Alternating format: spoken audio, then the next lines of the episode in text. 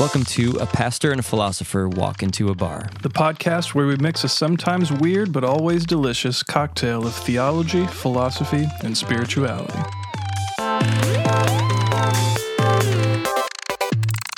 So I Googled creation versus evolution, and 278 million results came up.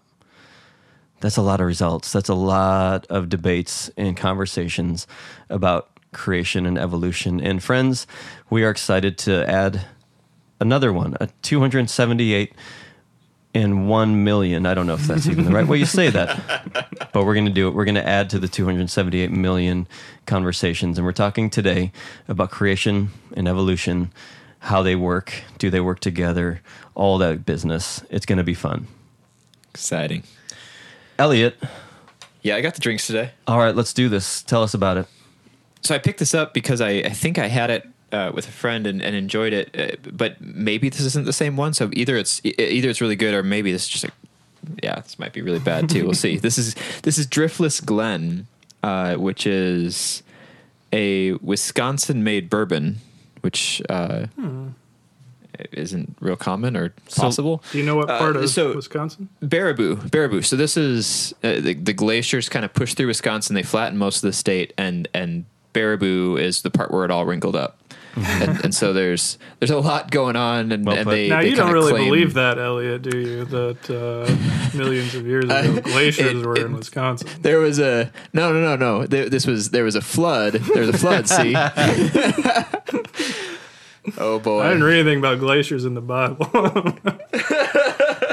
It begins. So this this is a bourbon. Uh, this is forty eight percent alcohol, so it's ninety six proof. Color is really dark, Mm-hmm. really, really oaky. Really inoffensive on the nose. Yeah, yeah, it is. It's not super outstanding nose or complex, but good.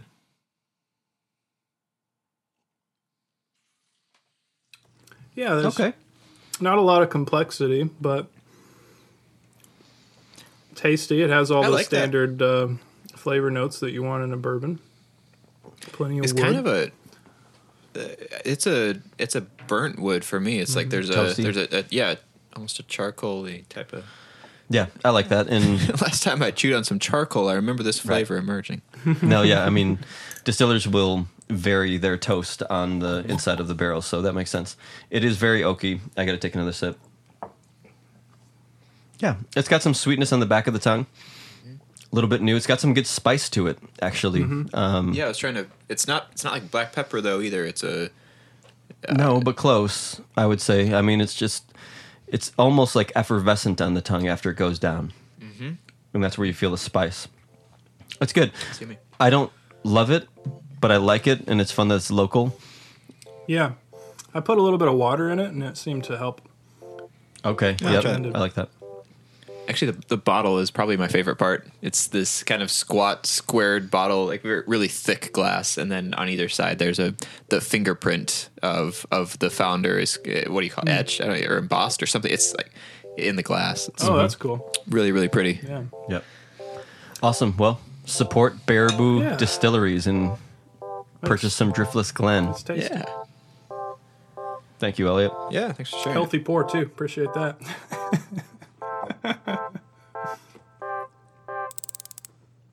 so, when I was a kid, I grew up in rural Kentucky, and everybody in rural Kentucky is a creationist.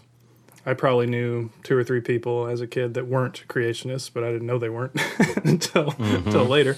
Uh, They hadn't there come out. yeah. Well, you know, be careful with that language, but I mean, there, honestly, there is something like that kind of experience around this issue in the rural South.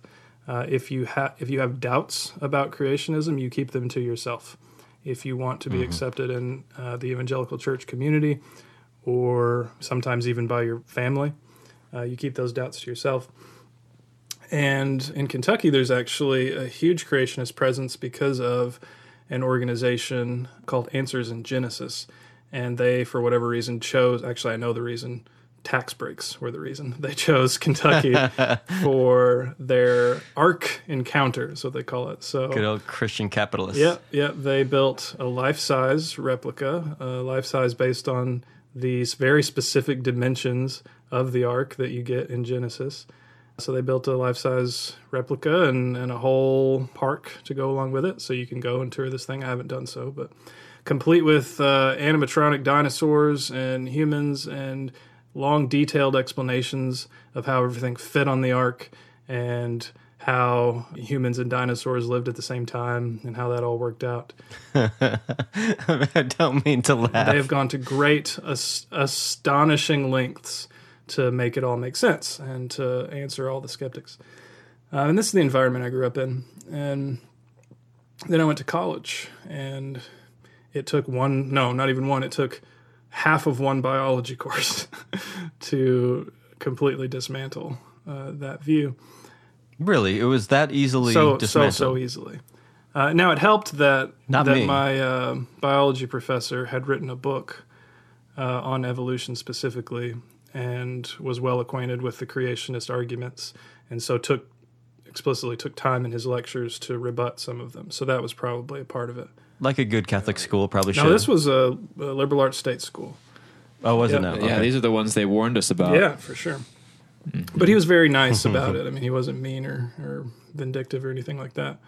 So that helped. Um, and then just talking about it with some thoughtful friends and and so I remember very specifically, it raised all these questions in my mind, and I thought, man, I need to get to the bottom of this because if you listen to the creationist side of things, there's so much importance placed on this topic. If you if you give up the specific view of creation, then you give up the whole thing. You might as well, you know, if we call this part into question, well, what about the rest of it? Jesus, all of it goes away. And so uh, I was kind of struggling with that for a little while. And so I remember I I asked my creationist friends, which included my pastor at the time, for a reading list. I said, "Give me the best books that you know that argue for the creationist point of view." And then I emailed two or three professors in the biology department and I said, "Give me your best books on evolution, and if you know anything specifically about evolution and creation, give me your best books on those." And I remember sitting in my room in college with two stacks of books on either side of me. I had this beanbag chair that I would sit in to read, and I had one stack on my right side of creationist books and one stack on my left side of evolutionist books, and I would read those all summer long. What a eager beaver! Holy moly! I mean, it was important to me. And I remember I had a roommate at the time who, very well meaning, pulled me aside one day as I was sitting there reading through my evolutionist books and gave me a quote, word from the Lord that, I love that. that this was a dangerous path and that I needed to repent and stop. That, that was the culture I grew up in. It's the, it's one of a handful of words from the Lord that I got in that time frame, and uh, it's interesting that one of them was about this issue, what to believe about evolution. So this has been on my radar for a large part of my my Christian life, but it hasn't been important to me for a long time. But because of how important it was at one point, I think it's an important issue that we need to to address. Every time you and I do a Q&A at, at our church, this comes up. Mm-hmm. People are still grappling with it for sure. Absolutely. And I wouldn't say, you know, it's creation or evolution. I would I would guess that all of us believe in creation that God created the world. It's the method at which that happened and the when that happened and how that happened. Yeah. But I would say probably I would I would guess Kyle that you agree that if you believe in evolution, you believe that God set in motion the process of evolution for it to and and that's how he created the world. Yeah, so I think what um, what my sincere Christian friends were worried about is that I would reject the idea that God had anything to do with nature, that somehow it all happened and there was no explanation for it, and isn't that just atheism? Um, but if you read the Nicene Creed, for example, you don't see anything in there about how God did anything. Uh, that He created the world is in there, and that's a doctrine that all Christians hold if you're not an atheist, if you're a theist of any kind, you think God had something to do with nature. He's responsible for it in some way. But the methods, well, that's a different question. Right. Yeah, and so, I mean, it was a huge part of your journey and your process in being able to reconcile the science with what you've what you grew up with, what you were given. And for me as a pastor, this is a very constant question. This is a very regular question of maybe people coming out of fundamentalism in a young earth, you know, uh, worldview and being having that challenged, or maybe people, more and more people basically are just can't buy and think young earth creationism is silliness. And they they pick up this little tension between Christianity and science, and that's my my issue. That's where I get a little. I, I feel tension in there. Is that there is no need for tension between Christianity and the science scientific community. The reason that it's there is because we Christians have put it there. We've introduced this hostility. We've we've become so insecure probably because of the Enlightenment, and we live in a post Enlightenment world where we feel like we have to have an answer for everything. If science comes with a different answer, it's dangerous, yeah. right? And that insecurity is so unhelpful. And I would say younger people, particularly, are so done with that narrative. There, yeah. there are some, there are many people who have tossed the whole dang thing done the opposite of what the Christians say. They've tossed the whole dang thing because if you believe that the earth is really 10,000 years old or whatever they say, that is a farce and I can't believe it. Mm-hmm. I, I, just can't do it. I know my 11 year old son who's very into science, dreams of being a scientist. If I were to tell him that the earth is 10,000 years old, he'd think I'm crazy. And he's just in fifth grade, yeah. right? Like he, I think we have a whole large group of people and a growing group of people who that just doesn't sit well with. They can't deal with it. They can't they can't swallow it. And we need need to actually talk about this because I don't think it's in our Bible. Yeah. I don't think that's what so Genesis we're, one we're is about. Our cards a little bit here, but if if you don't think this is a, a necessary tension, why do you think it persists? Why is this still an issue for so many Christians? Well, I think we've many Christians have been groomed and grown and taught in this world that that is insecure, that says evolution in textbooks and science books is of the devil, and we need to do what we can to get intelligent design mm. in in in science books, right? So we've grown up with this combative worldview, and we've put so much stock into this argument that we've made it so that if we if you take that away, it's everything goes away and everything slides away, yeah. which is a really I'm just not comfortable with that argument that our interpretation of this ancient text is actually what everything rests upon. Yeah, yeah, and we're we're definitely going to talk more about that kind of literal approach to things. Um, so maybe it's best because I know some listeners are wondering. So maybe it's best if we just lay out right at the beginning what our current views are. Just just put our cards on the table. Uh, be transparent so people know where we're headed here. So, what would you say uh, is your current view about this issue, Randy, and has it changed for you? And if so, in what ways? Oh yeah, absolutely, it's changed. I definitely grew up in a young earth creationist home. Always held that. Went to a Lutheran school for the most part. So I had that affirmed. I didn't read the public school stuff similar to you in Kentucky. And then went to university and I kind of thought it was all I was very skeptical of the evolution and biology classes. I was not like you. I didn't I didn't swallow it. But yet I was uncomfortable with it. And then in college ministry, I had a couple of friends who believed in evolution and that really intrigued me. And what it did to me, it didn't actually introduce this crisis. It actually said, "Oh, that's interesting. That Christianity, I, I can have like I know this guy's a Christian. He's beautiful. He's a wonderful man, and he believes in evolution. That's that's kind of cool. Like first of all, that's gutsy of him. I remember thinking that, and then second of all, interesting. So that was my gateway into just allowing myself even to imagine a worldview that doesn't involve a young Earth creationism. And then I went, would go and morph and say, "Oh, I believe in microevolution, not macroevolution." You know, that's the, you can't deny. What, is, what does that mean? Microevolution being that, of course, things change slowly over time. That's like Christians can allow that into their cre- creationist worldview. Macroevolution, that yeah. it's you know everyone came from a species similar to a monkey. That's a bunch of hogwash, you know? And then eventually it just but, but of course as as we all know microevolution is the gateway drug to macroevolution. Exactly it was for me. So it was halfway in like micro to macro evolution but it was also in i started to understand the bible a little bit more in a critical fashion and not critical in um, critiquing it but actually under, started understanding the bible as an ancient text that an ancient people group who thought way differently than I do and would have read this way differently than I did and and filter it way differently than I do. That was the thing that put me over the edge was actually let's think about what the original listeners, the original audience, the people who the this text was talking to, how they would have taken it. And that really just kind of said, okay, this is not what I thought it was.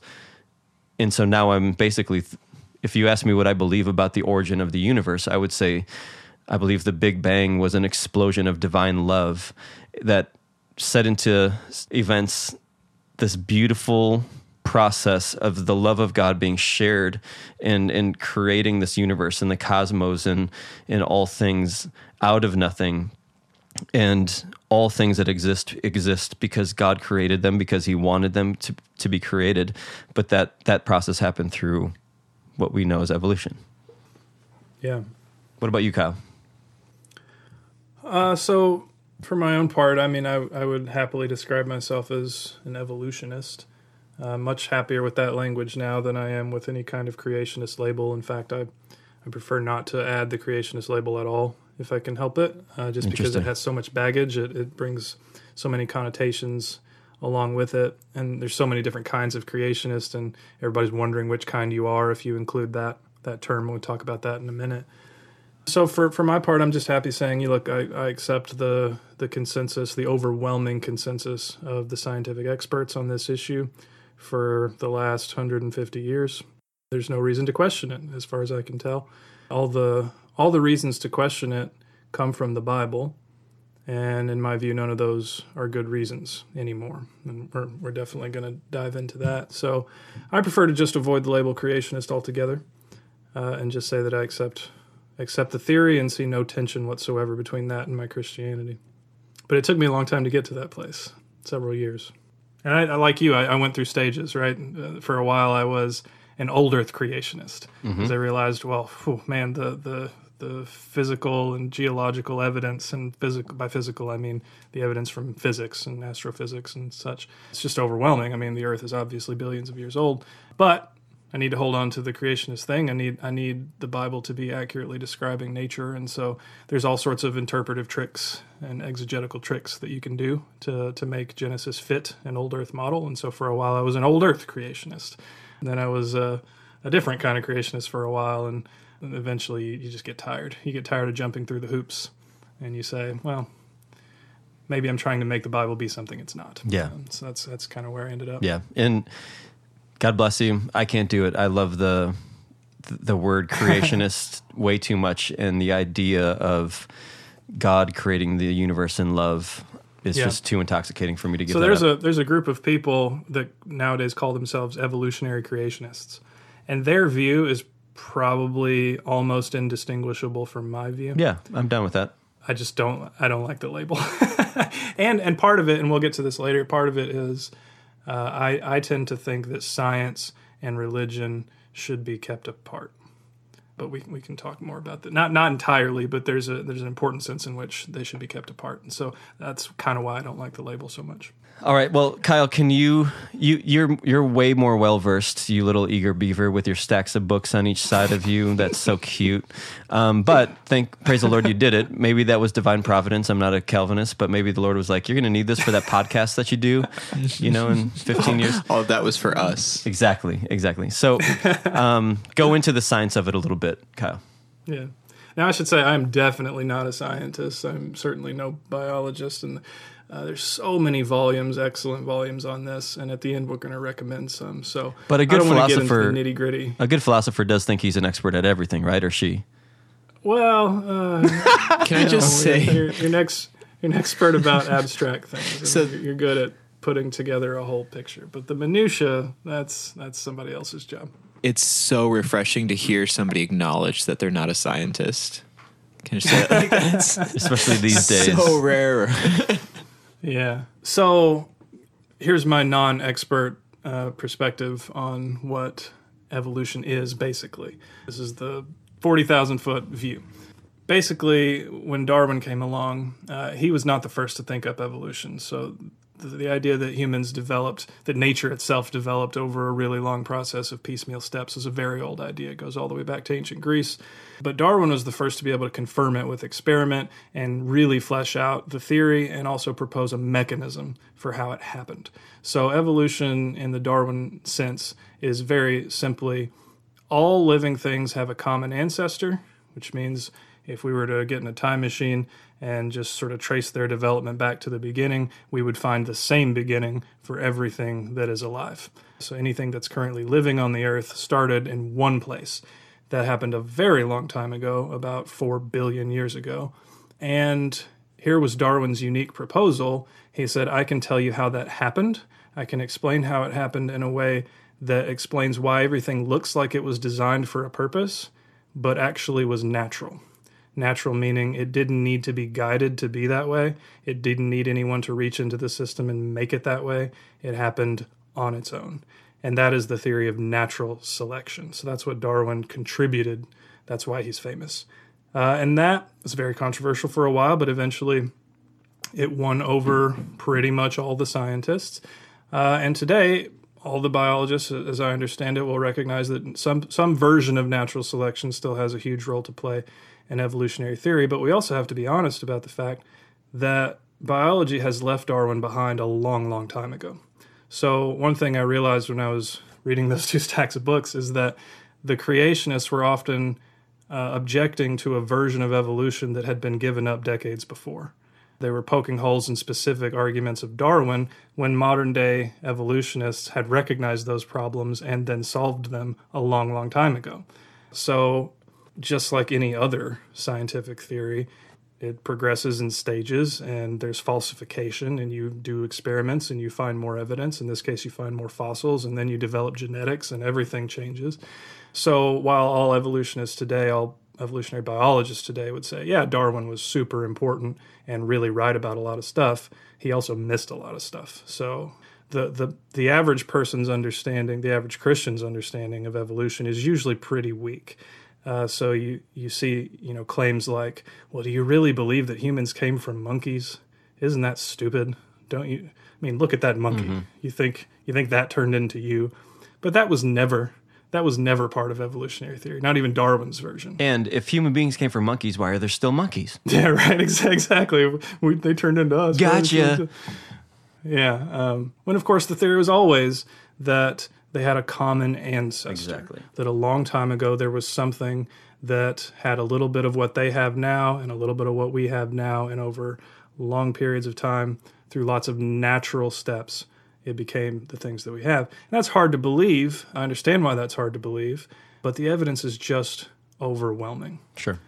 It's uh, genetics alone is sufficient to establish this beyond any any reasonable doubt. But even prior to the development of genetics, we had all sorts of independent lines of evidence to confirm this, many of which weren't even available to Darwin. And then on on that evidence, we were able to make predictions about what we would expect to find in the genetics once we did develop genetics. And what do you know?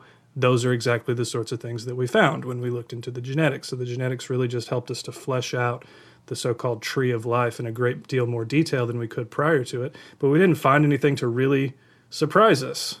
The basic story that we already had was confirmed more or less by genetics. So we could do a whole separate episode on specifics of the science, but just very basically, evolutionary theory tells us that everything alive came from a single common ancestor and that that was a natural process. There are lots of different mechanisms that drove it, things that Darwin didn't foresee, uh, but it was a natural process, and that the raw material of that process is what's called genetic mutation. So, when genes replicate themselves, sometimes they do it perfectly, sometimes they do not.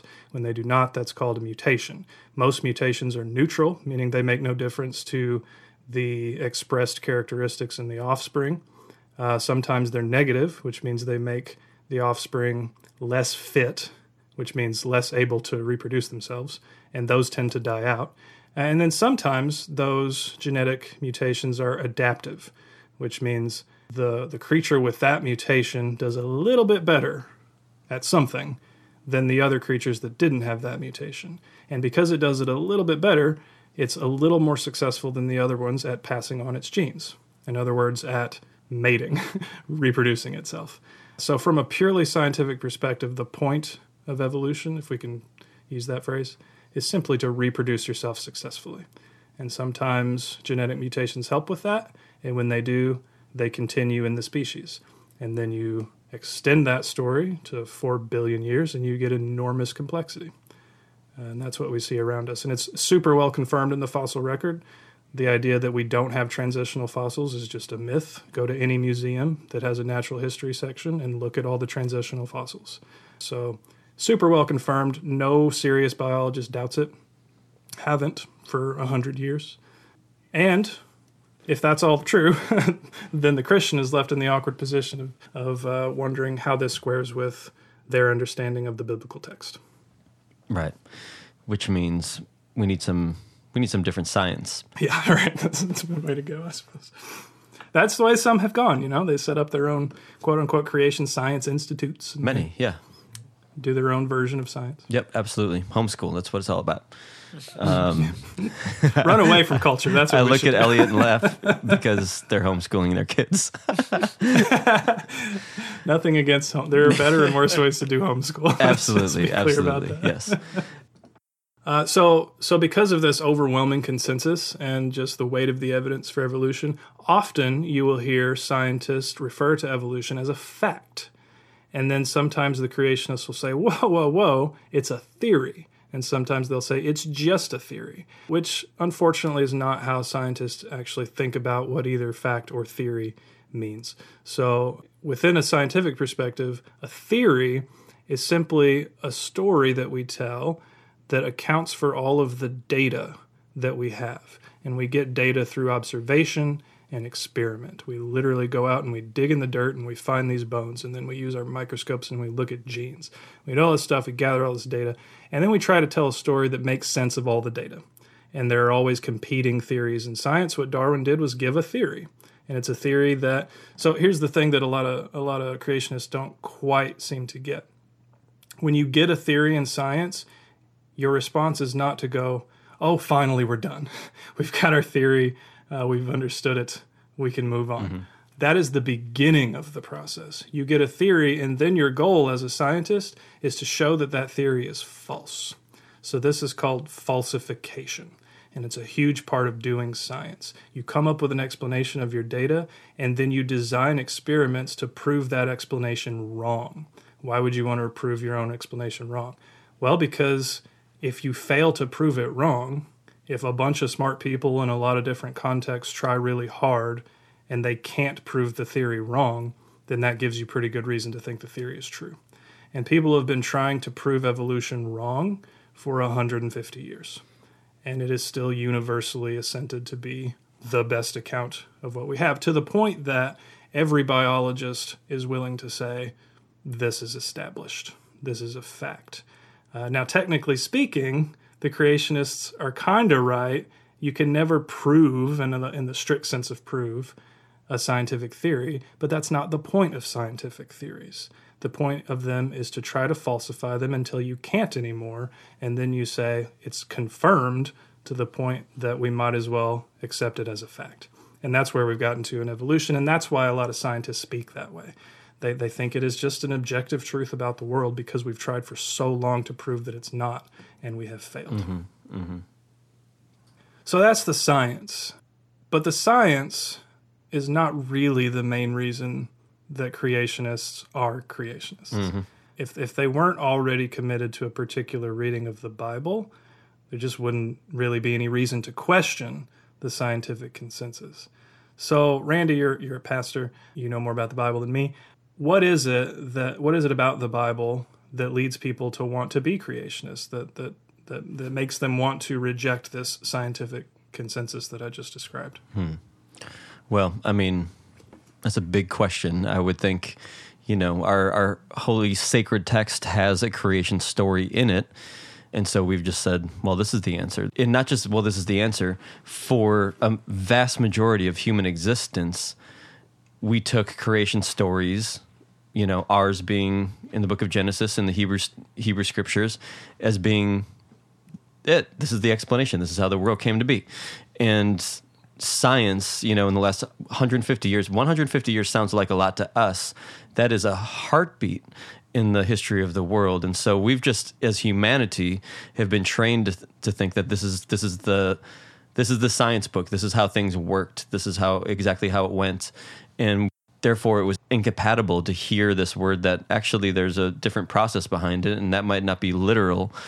Um, we had no grid for that. And then all of a sudden you have all of this data coming in from the scientific community and the enlightenment so the church gets really constricted and says nope we got to we got to come up with our our own science and we've got to counter what they're telling us with what's really true. And so you get really defensive and then you that's when you're it's really easy to form these little like weird beliefs about the scriptures. And that's when you start putting this inerrancy thing on the bible to say everything it says is true 100% as it as it lies you know? And that's when you start getting these these ideas. And really what i would say has happened is people have turned the bible into something that it is not. The bible is not a science text it's just not. It's not a science book. That's not why God wrote it. That's not why people got their hands all over it. That's not how the that's just it's just not that at all. And so when we put that on the text, then all of a sudden we get into all sorts of troubles and we got eggs on our face. And we haven't done the good biblical reflection as well. That's what that's what brought me to this point of saying, "Oh, that's not what this is talking about." Because the ancient people had very different sort of understandings of what even the word creating something meant, right? So if you talk about creation, when we think about creating something, we think about the course of making it. Like I'm, I'm creating this music or I'm creating this chair and all of the the work that goes into it is part of the creation and there it is it's done i've created it for an ancient near eastern person to think about this and i didn't come up with this. I'm not i'm not smart enough but i've relied on biblical historians and just historians of ancient near east in general. When an ancient near eastern person would talk about something being created they didn't talk about it as when it was materially created that's when it existed. They would say actually when it's when something becomes functional that's when it's actually been created when when it's functional when it's useful and when you look back on Genesis 1 it makes perfect sense because when you get to Genesis 1 even in Genesis the first two verses of Genesis, you find that there was a formless, chaotic world that already was in pre existence. It, it, it, already existed as our sacred text jumps into it, right? And then it goes on and tells how the story isn't about God creating it out of nothing, because it was already there. It goes on and tells about how God brought function and order to this functionless and orderless, chaotic world that he already had created. Does that make sense? Yeah, it's so interesting that uh, when you when you read Genesis with a creationist background, it just seems obviously to be the case that God is starting out of nothing, brand new, doing it in six days. Day obviously means twenty four hours. What else could it mean? But when you try to set aside that framework and rec- and just really read the text, mm-hmm. read the first verse, Right. and ask yourself what it means. Now the earth That's was not the view that formless you and void. Yeah. yeah, that's where Yeah. everything begins. And every time I say that, whether it's in a sermon or in conversation, people's eyes get wide. Like, I never actually read that. Like Richard Rohr would say, it's there hiding in plain sight, right? So mm-hmm. it just, that there is enough to tell me that there's something to this idea that the ancient Near Eastern people groups saw creation as bringing function and order to something. And so that's what the story of Genesis 1, really particularly in Genesis 2 even, is about. The ancients would have seen and read Genesis 1 as both bringing function to to God's world, but also they would have seen it as a temple narrative if you really get into it. yeah, what what does that mean? Temple narrative. I mean, this is not unique to the Hebrew scriptures. This was something that was common to the, in the ancient Near Eastern creation narratives. That and that might be hard for some people to understand or to to reckon with. But our creation narrative is similar to other religions, ancient Near Eastern religions' crea- creation narratives. Ours is unique and it's beautiful. The Imago Dei just blows my mind continually. But there are other ones, and the temple motif when a when an ancient Near Eastern person would have read that God created the world in six days, right, and brought function and order to it, and then rested on the seventh, they would inherently, the scholars would say, and I, again, I get this from scholars, not myself, they would inherently say, oh, that you're talking about a temple there. He rested on the seventh day. You're talking about a, a God's creating a temple. Oh, and then you read Genesis 2, and God's putting humanity, this man and this woman, Adam, the human one, and Eve, in his temple in kind of a priestly role, mm-hmm. right? He, they're, they're there to, to steward it, to care for it, to, to love it, to name things, to, to really be priests in this temple actually. Yeah. And then all of a sudden you get this really big, beautiful, like, whoa, there's something way more to the creation narrative that I ever imagined. And this is where some people, some Christians get get a little hot and bothered. When you look at the creation narrative as myth, that word myth trips everybody up, all the all the good Christians, mm. and says, "Well, that means you're saying it's not literal, it's not true." and no, that, there's actually something to myth where there, there's something that's so big, so cosmic, so otherworldly, so mysterious, so unknowable and unimaginable that myth is the only way you can communicate the deep truths of yeah. it. And that's what I think we have in Genesis 1 and 2 is the deepest some of the deepest truths you can ever imagine the foundations of the cosmos. And so of course it's going to be spoken in a way that the ancient near eastern people understood and it would awaken their imagination and they would see their role as a priestly role in God's good creation that he's declared as good over and over and over again that he's delighted himself in. Mm-hmm. and that's the story that makes me fall in love again. You know what i mean? Yeah. Starting to preach a little bit here sorry So I noticed you said when you mentioned Adam and Eve, you didn't say Adam and Eve. You said something else. Can you can you flesh out why you did that? Why you why you said it a little bit differently than most? Well, because that's the Hebrew, right? I mean, the Adam we have is a nice white person's name for their children, um, but in Hebrew it's Adam, the human one. And so again, to me, that's pointing that this is a story that God is telling about humanity and his relationship with humanity that he's put his, God's image, I won't say his, but God's Im, God's own image in the human one and mm-hmm. and and poured himself into and it's talking about God and humanity in bigger levels than just this yeah. guy named Adam. I also and I'm I'm not a Hebrew scholar here so I could be wrong about this but I remember reading that it also has kind of a connotation of being of the earth uh, so I, I, saw a scholar one time say we could kind of translate Adam or Adam as earthling, something like that, mm-hmm. uh, from from the dust, kind of. And then Eve, you know, has the connotation of life. So I heard about a theology professor one time who, when he was teaching through Genesis with his students, he would start the class by reading an excerpt from like a science textbook, so they'd get a feel for that style. And then after he did that, he would read the beginning scroll from Star Wars. Nice. Long time ago in a galaxy far, far away, such and such and such. And then he would read Genesis 1. And instead of Adam, he would say the man. Mm-hmm. And instead of Eve, he would say life. Hmm. And then he would ask his students, which does that seem more like to you? Hmm. is it more like the science text mm-hmm. or is it more like the Star Wars text? Super interesting. And and any reasonable person presented it in that way, you know, would say it's a little more like the poetic mm-hmm. thing. Uh, I mean, you, you, you almost have to be primed to not see it that way. Right.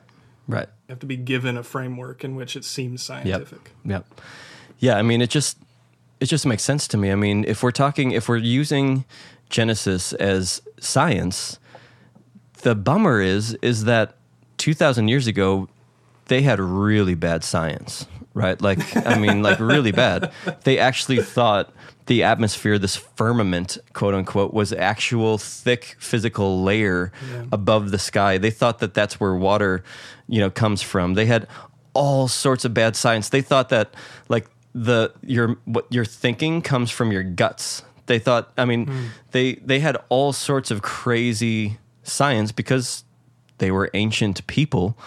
And if we were married to the the Bible as a science book, then science has got to stop there. There is no room for scientific development because yeah. that's which is funny thing. because This is a pre-scientific culture. So Exactly. if we want to be really precise, we'd have to say they didn't have bad science; they had no science because science is a methodology that wasn't invented until the 17th century. Sure.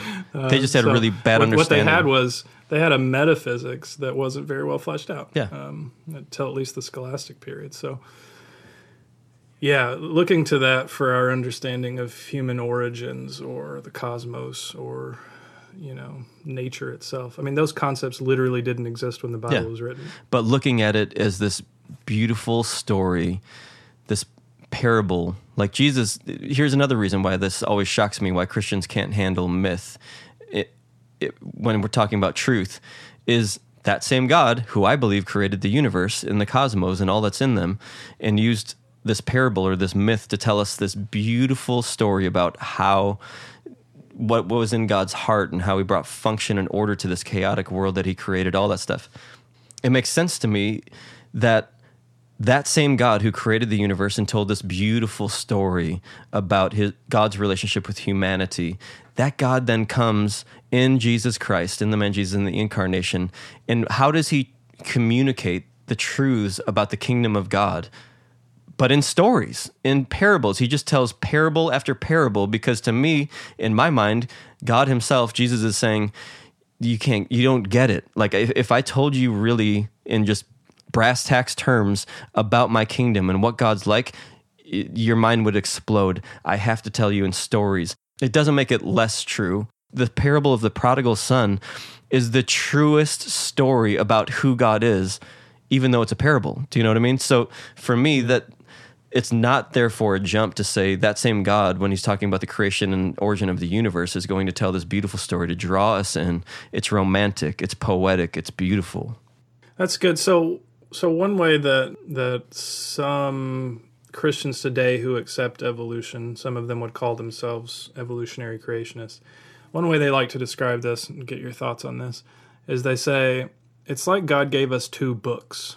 He gave us the Bible, and the Bible had a specific purpose. The Bible's purpose was something like giving us all the information we need to be right with God interpersonally. But that's not the only book he gave us. He also gave us nature. They call it the book of nature. That's very Franciscan of you. Really? I don't know anything about that. Well, so maybe yeah. that's where they drew it from. I don't know. Franciscans call nature or the natural world the second creation story or the, the second scriptures, basically, the other scriptures, because you get to see who God is through his creation. Interesting. I went to a Jesuit school, so I don't know anything about Francis. They're great too. They're great too. Uh, so that's cool. Maybe that's where they get this. I don't know. And then they'll say the books need to be compatible. God gave us both of them. They shouldn't conflict. And we shouldn't put all the weight on one at the expense of the other. So if if reason and nature tells us one thing about God's creation and the Bible tells us a fundamentally different thing about God's creation, then God has contradicted himself. And that's a problem, which might make us wonder if we're reading the books accurately. Does that make sense? Yep. Yep.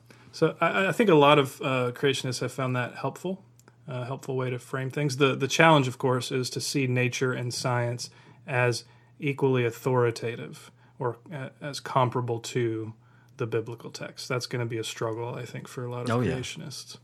Yeah, but it helps to point out, as you have done, that you don't have to reduce your trust in the Bible. You don't have to think it's less authoritative. You just have to read it as it was intended to be read. Right.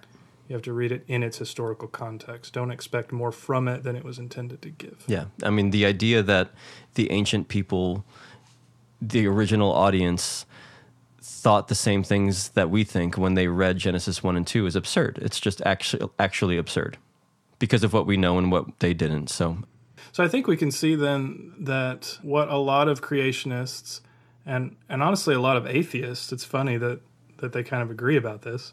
They they claim that religion, specifically Christianity, is incompatible with evolution.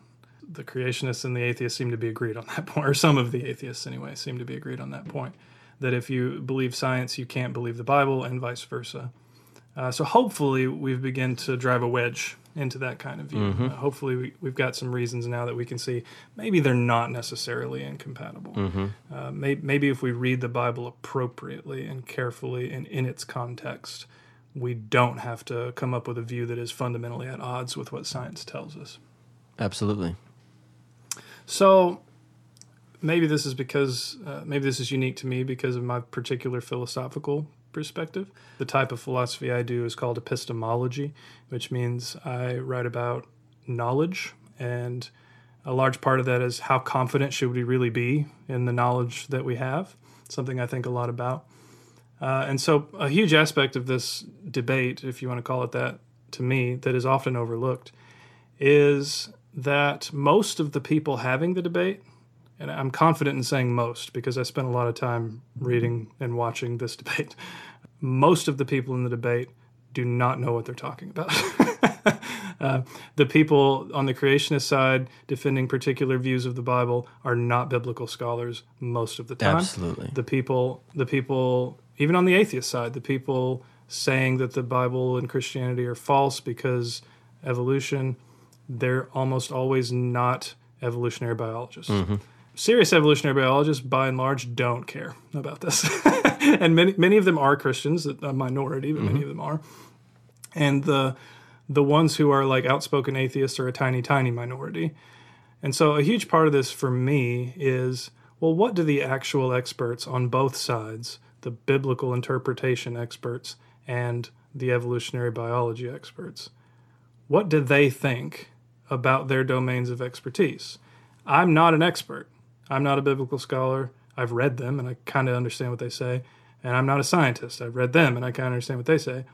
But at the end of the day, my responsibility, it seems to me, is just to believe what the experts say, where there is a consensus. And it turns out on this issue, there is a consensus on both sides. There's an overwhelming consensus on the scientific side, and there's a pretty strong scholarly consensus on the biblical side to support the sorts of things that you were just describing about appropriate ways and inappropriate ways to read the Bible.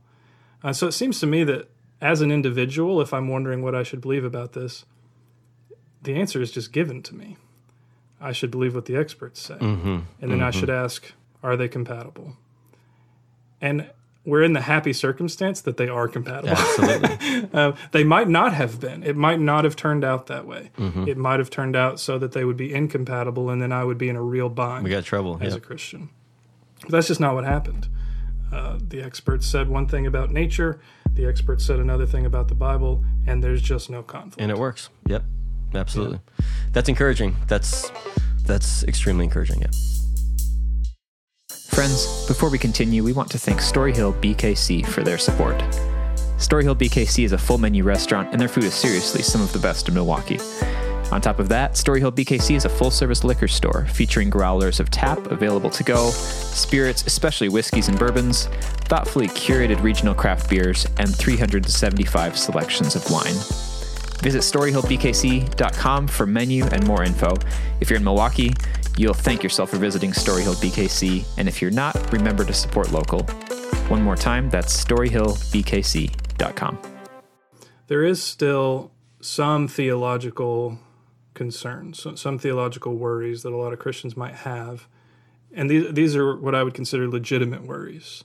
So they're not the result of reading the Bible poorly, for example, not necessarily anyway if we accept that the evolutionary picture of nature is true, and we accept that the Bible tells us the truth about God and our relationship to God, there are still some outstanding theological concerns that we might have. Uh, so, Randy, what do you think some of those concerns might be? Some legitimate theological issues that Christians might have to wrestle a little bit with if we accept evolution as true. Sure. I mean, some people probably see, hear what I had to say about the scriptures and about Genesis 1 and 2 being a, a story, a parable, myth, even, a story about God bringing function and, and order to a functionless and orderless creation. Then the question is, what about Adam and Eve? Like we were taught a lot about Adam and Eve. Adam and Eve are really important people to Christians if they aren't real, then what does that mean, right? That's that's a theological issue. But I don't think it's a unsurmountable issue. I I have a I have space for believing or maybe making room for that the reality that Adam and Eve were real people. I can do that. I really can. I don't I don't believe it, but I think you can believe that and not be crazy. I think that's okay. I I happen to believe that Adam and Eve were names and, and part of the story that God used to tell the story of God and humanity. There's something about humanity that has this beautiful imprint of God in them, and God wants to have this His story connected with humanity in a unique way. That's bigger than just two people for me, and that's fun.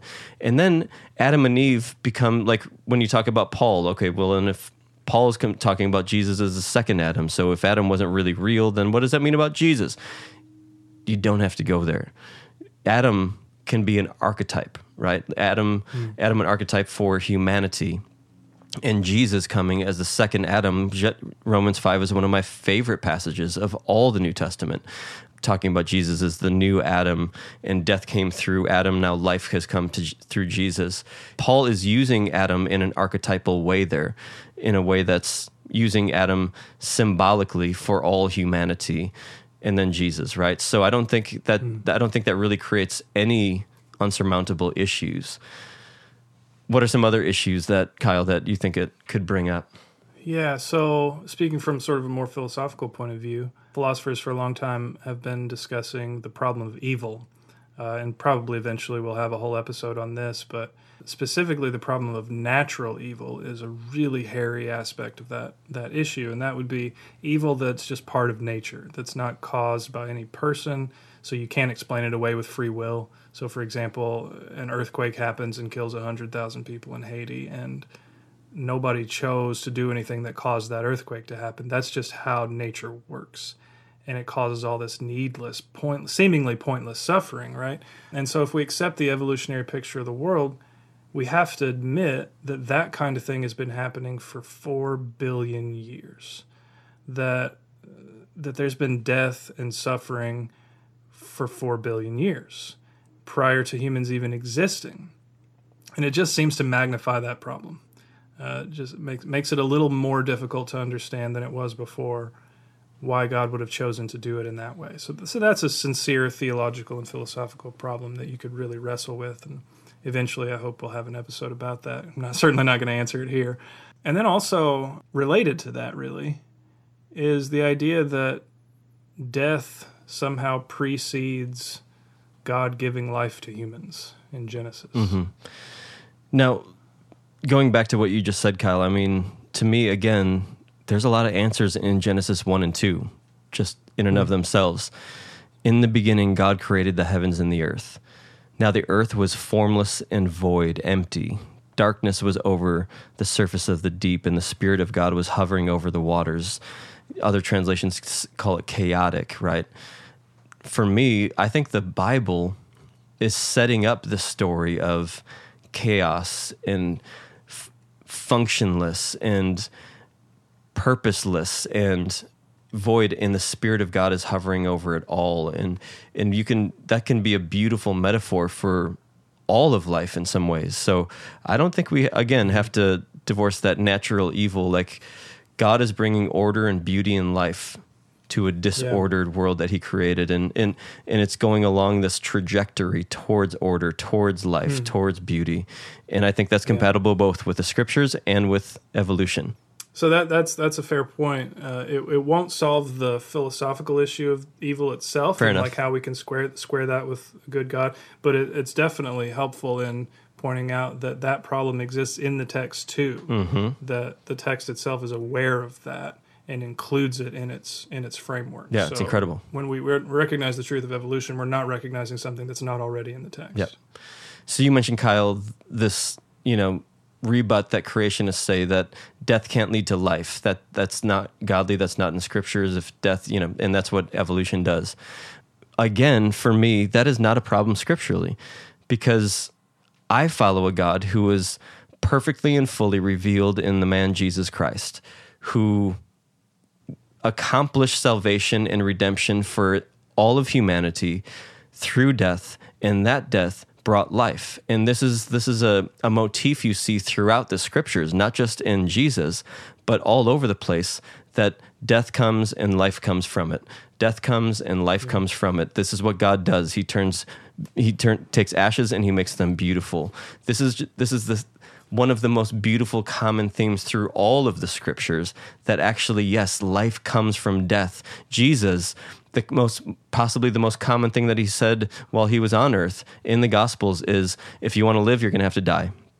You're going to have to die to yourself. You're going to have to die to yourself in all the ways. If you want to follow me you're going to have to crucify be willing to crucify yourself and then pick up your cross and follow me. So for me i just say have you not read the bible like it, don't you don't you see this theme that jesus preached that jesus lived and died and then ro- rose again that that paul talked about? Death into life death and resurrection. That's just the way of god. That's the way that god has to me it's just like the way god has set things up life through death. Yeah. And then I guess lastly, uh, an issue that comes to mind, and I, I've I kind of wrestled with this myself when I was making the transition from a kind of creationist to accepting evolution. I wondered for a while if it would make God seem more distant or uninvolved or something like that. Because you know, in Genesis, you have he he forms humans out of the dust of the earth, and then he forms Eve out of the rib of Adam, and it seems very intimate. Uh, and then he walks with them in the garden, and that seems very intimate. And taking this billion year long view of humans developing through a natural process can seem distant. It, it can seem more like deism almost than than Christianity. What what do you think about that? I hear you, um, and I hear that, but again, Genesis one and two are beautiful and also authoritative texts for me, and so I look at Genesis one and two, and it tells me that if science is telling me, and it's not dissonant with the scriptures, that evolution is a is, is a thing that is real and has happened, and we can back that up, then Genesis one and two is telling me God was intimately involved in that whole 4 billion years. God was God was breathing his creative imagination into these molecules separating and and at atomic things going on and in the marriage of quant- you know all of these things that are happening that the scientists can tell us about. Genesis 1 and 2 is telling me that that was an act of love that God was right in it the whole time that that was very intentional, very celebratory, very very fun for God. That's what I hear in Genesis 1 and 2 and I have to take that and say, mm-hmm. okay, that's that's got to be the way that God created the world through that evolutionary process with a lot of fun, a lot of joy, a lot of celebration, a lot of a lot of intentionality and intimately involved. And then when I think of the story of human beings, that like you ref- referenced walking with adam and eve in the garden and talking and this beautiful connectedness and talking about the trees to me that's just the story that god has been enamored with human beings since the very beginning and and it's a story of god and his people and he has this dream in his heart and again it doesn't have to make it more distant or less real it's actually just talking about how god is saying i've been with you guiding this thing the whole time pouring my intention, pouring myself, pouring my life, it just might not look like exactly the way you thought it did, right? And that's okay. For me, that's that that works for me. So Kyle, I keep coming back to the stacks of books that you had. I've got to believe that among those stacks, along the course of time, you came across a couple of books that you think would be helpful for our amazing listeners to dig into. Sure, yeah. Uh, I'm going to keep it real brief. Uh, I don't expect everybody to dive in in the way that I did. So, the book that I normally recommend to people who want a kind of introduction to the scientific evidence for evolution itself as a theory, and this might be a surprise to some of our listeners, but the book that I recommend is called The Greatest Show on Earth. It's by Richard Dawkins. That's now, if funny. you know anything about Richard Dawkins, you know that he is a hostile atheist. He he has no time for Christians. He thinks we're all irrational or immoral or uh, dumb or whatever. um, but he is a talented biologist and he's a talented writer. Uh, and when he's writing about biology, he's very compelling. Now, you will have to put up with some snark in this book. He cannot resist taking the occasional jab at Christians.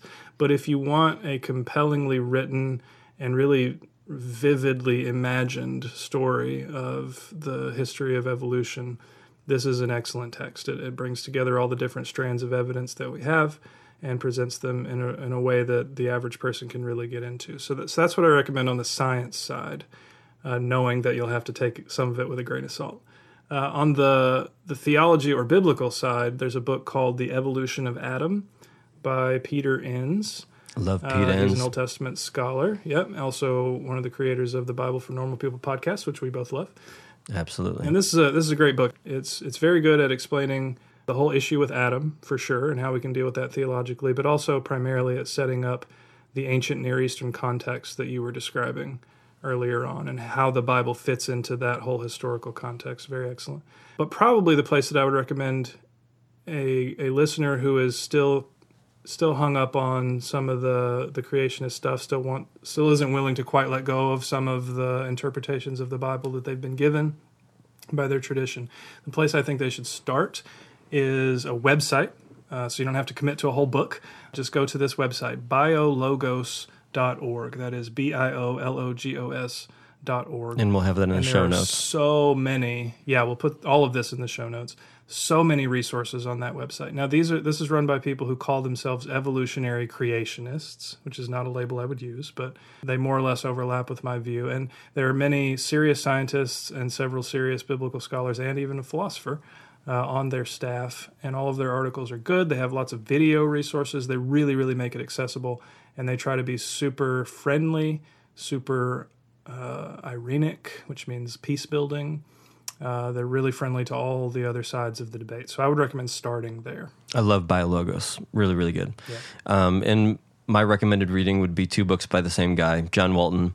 John Walton is basically widely seen throughout evangelicalism and Christianity, really, as the, I would say, the foremost scholar uh, on Genesis.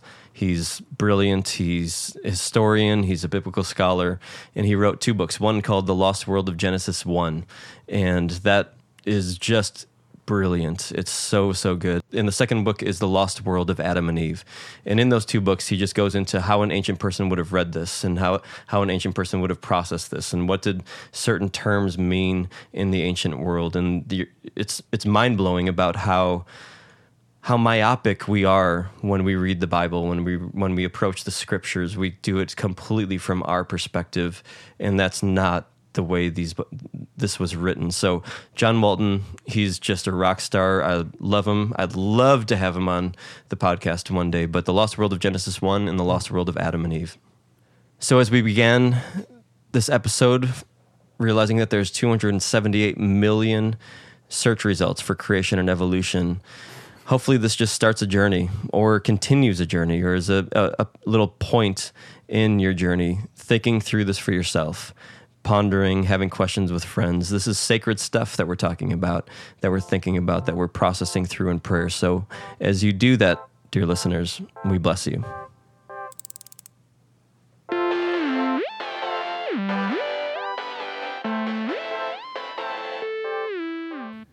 Thanks for spending this time with us. We really hope that you're enjoying these conversations as much as we are. And if you are, help us get the word out. Before you close your podcast app, leave a rating or a review. That helps new listeners find us, maybe for the first time. If you'd like to share the episode you just heard with a friend or a family member, you can find those links on our social media pages. You can also find us over on Patreon at patreon.com slash a pastor and a philosopher.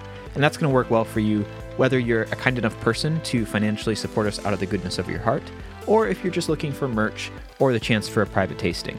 Thanks again for listening. Until next time, this has been a pastor and a philosopher walk into a bar.